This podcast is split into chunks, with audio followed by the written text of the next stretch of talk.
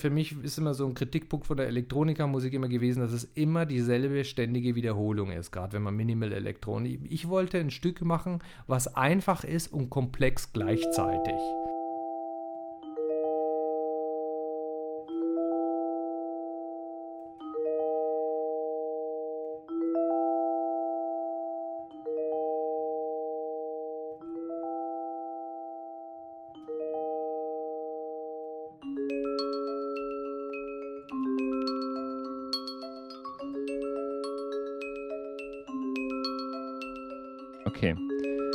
3, 2, 1, Start. Hallo zur ersten Folge bei Henry. Zu Gast ist der Komponist Arash Safayan mit zwei Stücken. Das eine heißt Alpha, das andere heißt Kadenz. Und eingeladen bei Henry sind auch wir. Hallo Markus. Hallo Tobi. Schön hier zu sein. Viele sagen ja, das Werk spricht für sich. Und das tut es ja auch. Also, falls ihr euch gerade in der Henry-App befindet, müsst ihr nur den Würfel drehen und hört ungestört die Musik. Aber vielleicht hört man die Musik ja ein bisschen anders, wenn man ein, zwei Sachen weiß, zum Beispiel über den Komponisten. Und da kommt Henry ins Spiel. Wenn bei uns hier Fragen auftauchen, dann kann er sie stellen und dann können wir sie praktisch aus der Zukunft wieder in den Podcast holen. Zum Beispiel, ist Arash Safayan, der Komponist der zwei Musiken, die wir heute präsentieren. Der ist im Iran geboren, in Teheran. Das kann man überall lesen. Und dann ähm, nach Deutschland gekommen und hat hier studiert.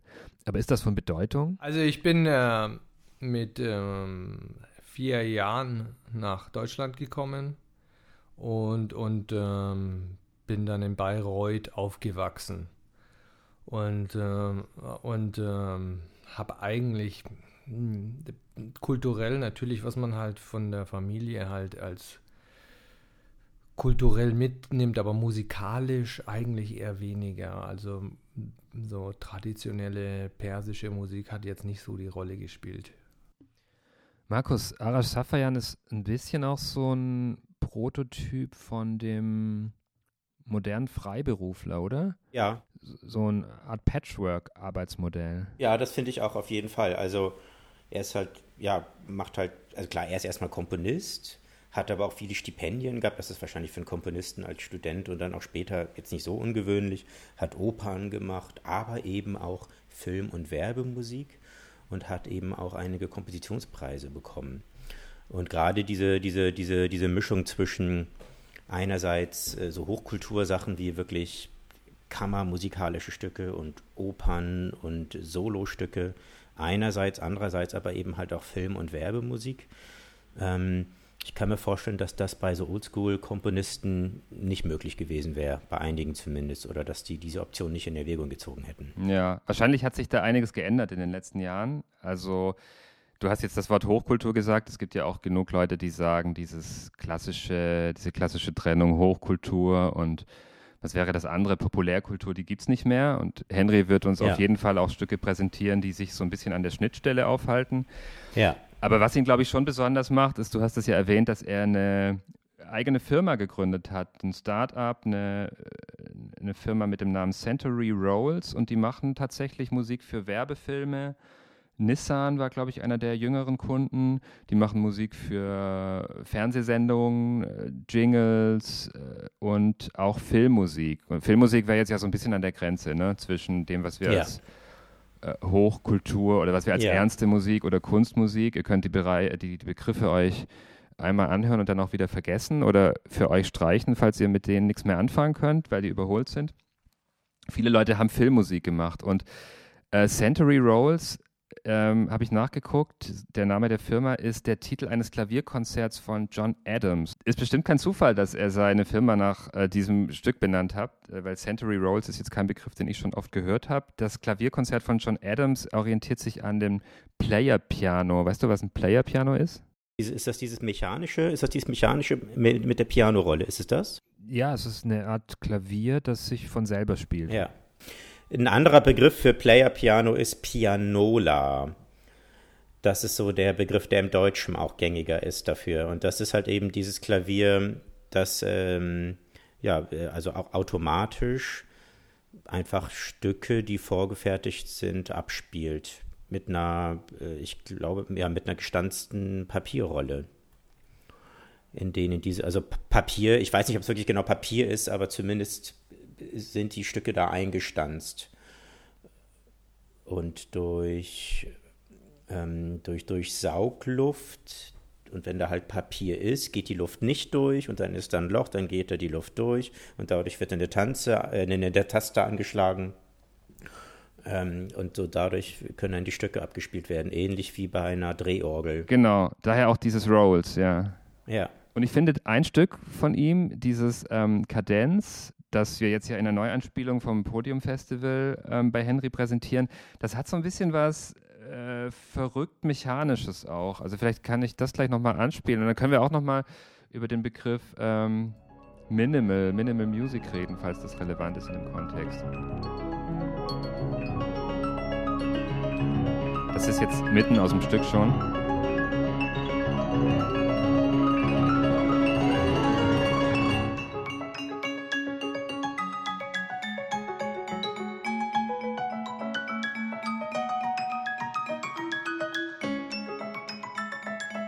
Aber ich musste so an so einen französischen Animationsfilm denken, wo so die Sachen durcheinander gehen, wo so fantastische Dinge passieren.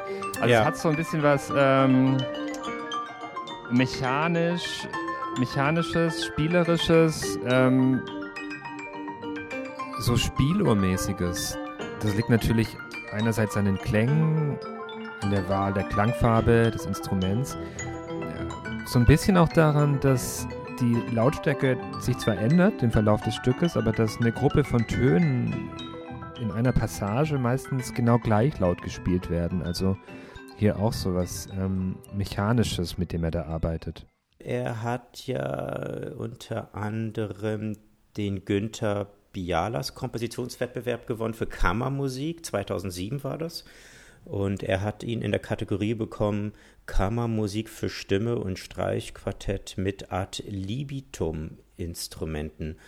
Und, das bedeutet ähm, ad libitum, dass die Besetzung nicht vorgegeben ist? Nach Belieben heißt es. Genau. Und das ist, das finde ich ganz interessant, gerade weil er sich ja auch so zwischen, ich benutze mal diese etwas falschen Begriffe, so ernste Musik und Unterhaltungsmusik ja bewegt eben. Und Unterhaltungsmusik, gerade so Popmusik, zeichnet sich ja ganz viel dadurch aus, dass eigentlich nur noch der Sound das Relevante ist, wodurch sich ein Stück unterscheidet. Also jetzt der Unterschied zwischen Madonna und ACDC ist nicht die kompositorische, damit meine ich die tonale oder melodische Struktur, sondern halt eben der Sound. Ja, zumindest halt kann man mit dem Sound das genauer beschreiben, als wenn man jetzt versucht, das zu notieren. Ja, absolut, ja. Also es reichen ja zwei Sekunden, um zu hören, ob es Madonna oder ähm, ACDC ist. Naja, und nach solchen Parametern funktioniert wahrscheinlich auch Werbemusik. Das heißt, er kann seinen Kunden ähm, im Werbe- und Filmbereich wahrscheinlich nicht sagen, so die Besetzung, die sucht ihr euch selber aus, sondern da muss er ja auch Sounddesigner sein. Da muss er Sounddesigner sein. Und das ja. ist tatsächlich interessant. Das heißt, als, als ähm, Komponist verzichtet er zumindest teilweise auf diese Definition und lässt es offen. Das heißt, da ist vielleicht so ein bisschen die Struktur das Wichtigere. Das könnte man ihn ja mal fragen, ob das für ihn so ja. eine dieser grundlegenden Unterschiede in der Herangehensweise ist. Ähm, in Bezug auf Werbung, Schrägstrich oder Kunstmusik. Also wenn man, wenn ich meine Musik mache, ähm, dann ist es natürlich ein, ist es schon eine andere Haltung, weil ich, ich habe ja nicht das Ziel, ein Produkt zu bewerben. Das ist ja schon mal grundsätzlich ein Unterschied. Aber was gleich ist, dass man versucht, ähm, musikalisch das Bestmöglichste herauszuholen. Ich meine, selbst wenn ich für mich selber was schreibe, habe ich ja auch ein Ziel und habe ein Ziel und eine Vorstellung und ich versuche diese Vorstellung wie so gut wie möglich zu formen. Und bei der Werbung versuche ich die Vorstellung eigentlich des Produkts so gut wie möglich musikalisch zu beschreiben. Die, die Emotion, die dahinter sind, ist. Und wir haben natürlich auch das Glück, dass wir halt auch ähm, mit Regisseuren arbeiten. Das sieht man auch im Portfolio, die ähm, größtenteils auch eine gewisse Freiheit und äh, eine gewisse cineastische Ästhetik ähm, in den Clips ermöglichen. Deswegen sind es auch teilweise eher viele Clips, die eher im Ausland laufen, also Mexiko oder in äh, China machen wir jetzt und, und so, wo, wo man einfach viel mehr Musik reinarbeiten kann.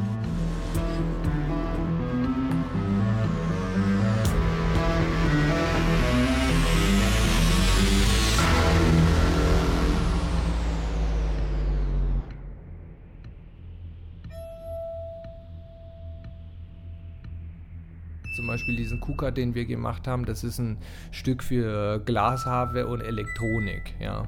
Und ähm, da ging es halt einfach um ein einen Score zu machen, der quasi eine Brachialität hat, weil das sind KUKA sind Roboter, eine, also quasi ein Industrial Element hat, aber mit der, mit der zarten Glashafe irgendwie äh, sich vereinbaren kann. Und das sind halt so das ist dann ja schon wieder eine künstlerische Aufgabe. Am Ende steht zwar das Produkt natürlich äh, und es, es ist klar, worum es gehen soll, aber es ist, es, ist eine, es ist eine Herausforderung, es ist eine künstlerische Herausforderung.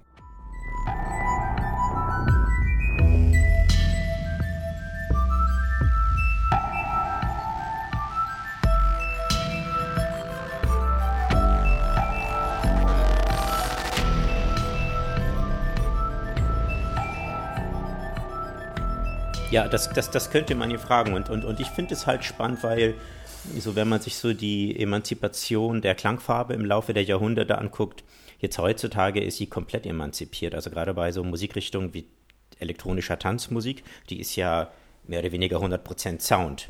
Ne? Und da ist die Klangfarbe der maßgebliche Parameter. Und ähm, so im Mittelalter, da wusste man ja gar nicht, oder auch ein bisschen später noch, wenn ich jetzt ein Stück komponiere und dann soll das bei irgendeinem Hof gespielt werden, keine Ahnung, welche Instrumente da zufälligerweise rumliegen. Und äh, da war das halt überhaupt noch nicht normiert. Und daher äh, kenne ich auch diesen Begriff ad libitum. Nämlich halt eben, dass das so eine Tradition eben äh, in, in, der alten Musik war, bevor eben Orchester äh, normiert wurden. Mhm. Übrigens die ganzen Links, ähm, die wir gerade erwähnt haben, beziehungsweise wir haben noch gar keine Links erwähnt, aber die ganzen Namen und Begriffe, die wir erwähnt haben, die werdet ihr in den Show Notes zum Podcast finden.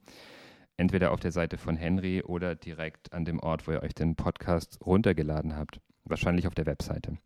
Ähm, ja, diese, diese, du hast gerade diesen Begriff ernste Musik nochmal verwendet und ihn gleich eingeschränkt. Ich glaube, die Leute haben so ein bisschen ein Problem mit dem Begriff, weil er ja suggeriert, dass es auf der einen Seite Musik gibt, die Spaß macht und die unterhält und dass ernste Musik oder ernst gemeinte Musik, könnte man vielleicht sagen, dass die das nicht hat. Und ich glaube, gerade ähm, Arash Safayan oder auch Sami Musa, mit dem zusammen er das Index-Ensemble gegründet hat, das ist auch so ein interdisziplinäres Ensemble, die mit ganz vielen Arten der Präsentation arbeiten und sich mit alter Musik und neuer Musik beschäftigen, die würden das bestreiten. Die würden sagen, es darf Spaß machen und es muss auch Spaß machen und ähm, wir wenden uns auch an junges Publikum. Und ich glaube, dafür gab es auch schon die ein oder andere Anfeindung.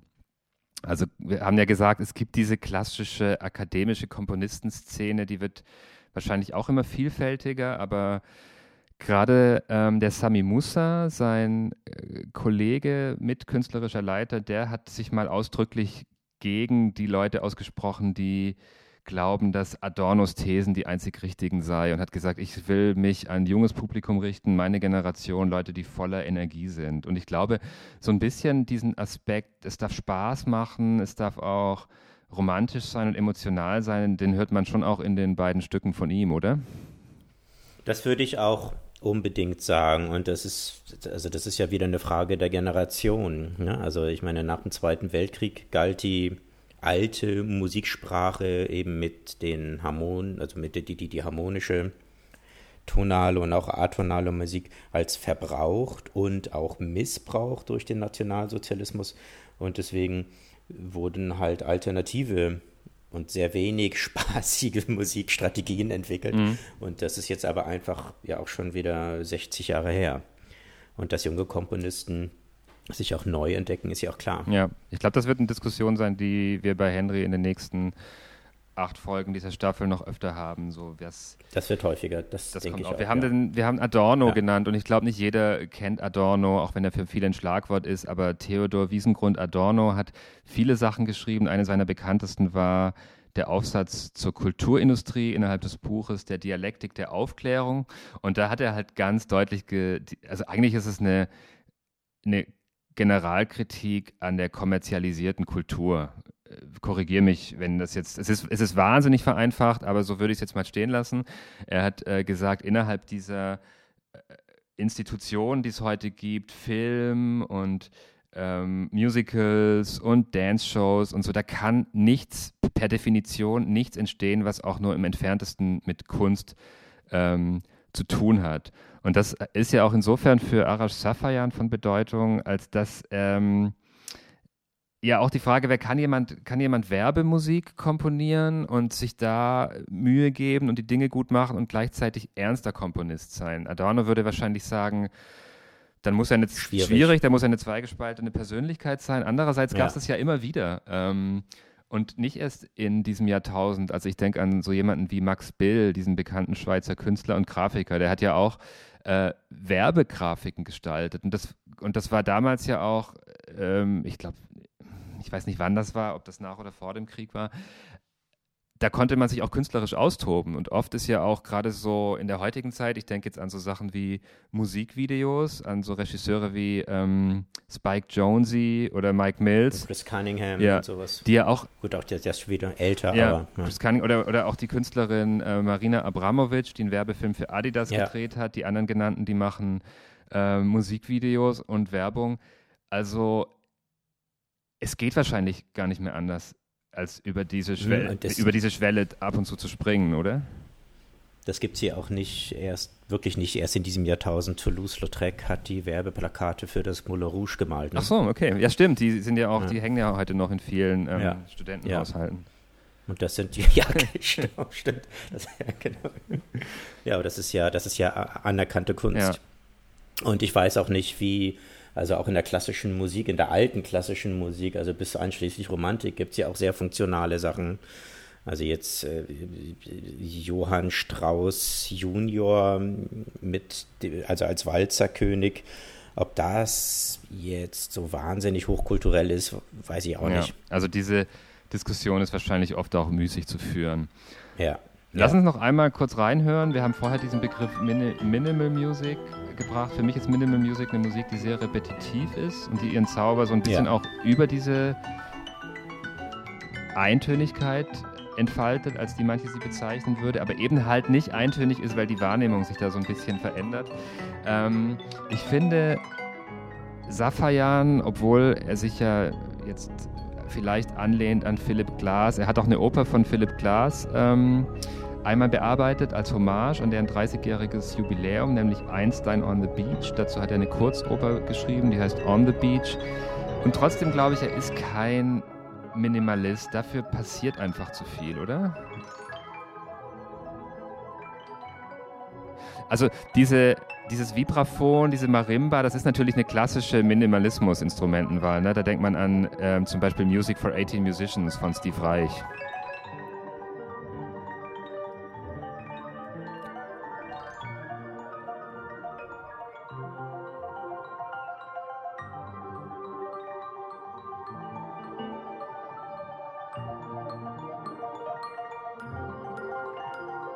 Es ist ja einfach nur eine Kadenz, die sich äh, pausenlos wiederholt. Und im Grunde genommen war das eigentlich eine Idee, das war ein Auftrag von, äh, von Siemens und ähm, die Idee war, was kann man jetzt eigentlich mit, mit also, äh, es war eigentlich aus dem Hintergrund von dieser ganzen Elektronikermusik ist das entstanden.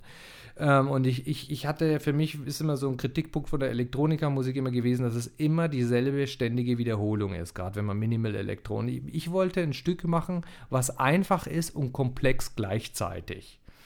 Und, ähm, und ich dachte, ja, die Grundstruktur einer Kadenz ähm, ist, ist was, was, woraus man wie, wie, wie so ein äh, äh, wie, so ein, äh, wie so einen mathematischen Baum, der sich immer weiter verzweigt. Und, äh, und ich habe einfach versucht, den Kontrapunkt immer weiter zu multiplizieren. Ja. Und, ähm, und so ist das Stück entstanden und, und ich wollte dadurch auch diesen Elektroniker-Aspekt drin haben, aber ohne die, die ständige Wiederholung desselben, sondern eigentlich wiederholt sich alles, aber ständig ist immer irgendwie was anderes. Aber man hat trotzdem das Gefühl, dass man wieder das immer dasselbe immer hört. Man kann aber ständig äh, in dem Baum immer andere an sich äh, äh vom Hören her an andere Äste, ähm, wie soll ich sagen, anknüpfen und äh, immer wieder andere Äste äh, sich hinüberhangeln. Und so entsteht eigentlich ein Stück, was wahnsinnig komplex ist, aber gleichzeitig total simpel ist.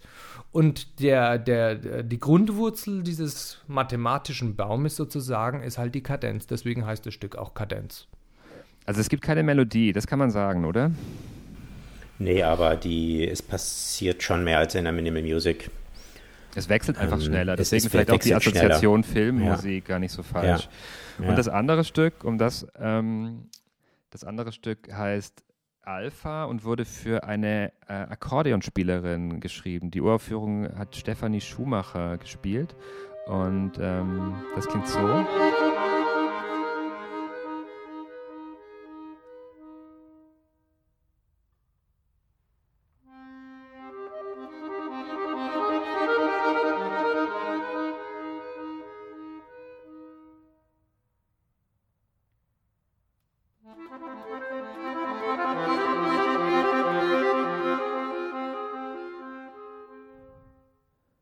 Da höre ich schon so ein bisschen mehr einzelne Stimmen raus. Da gibt es noch, da gibt's mhm. noch eine Stimme, die, die, die hat einen Verlauf, die hat eine Entwicklung.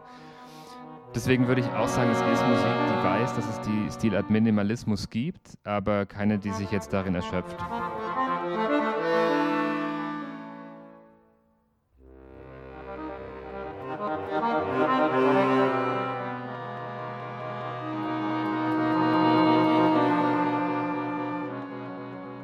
Was ich ihn fragen möchte, ist, ähm, wie gut man ein Instrument kennen muss, um dafür zu schreiben. Das würde ich auf jeden Fall gerne machen. Also ich würde mhm. fragen, Arash Safayan, ähm, was wussten Sie über das Akkordeon, als Sie das Stück geschrieben haben und wie haben Sie sich mit dieser Instrumentalistin ausgetauscht vorher?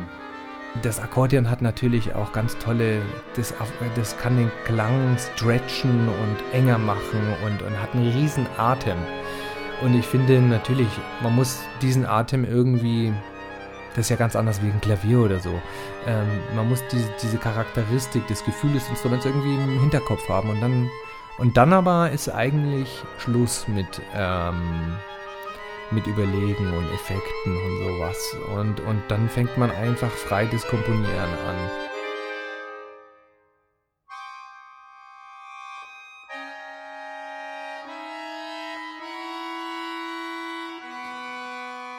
Ja, ich glaube, mit diesen Klängen, die mich auch so ein bisschen an die Verrücktheit einer Orgel erinnern, dieses Atmende, dieses Blasende, schmeißt uns Henry raus für diese Woche. Nächste Woche geht es weiter mit einer Musik, die nicht in Deutschland komponiert wurde, wo Arash Safayan wohnt, sondern in New York. Mehr wird noch nicht verraten. Ihr könnt euch informieren, einfach den Würfel drehen oder auf die Webseite Henry recommends.com gehen. Den Link findet ihr in den Show Notes oder überall, wo das Ganze sich befindet, wenn wir es fertig gemacht haben. Markus, hast du noch was anzumerken? Nee, ich würde noch gerne vielen Dank sagen, dass du mich eingeladen hast, hier mit dir zu sprechen. Ja, das ist insofern ein Missverständnis, als dass Henry derjenige ist, der uns äh, eingeladen hat und ich auch nur so hierher zitiert wurde, um mit dir drüber zu sprechen. Aber ich fand's auch schön und sag bis zum nächsten Mal. Tschüss. Tschüss.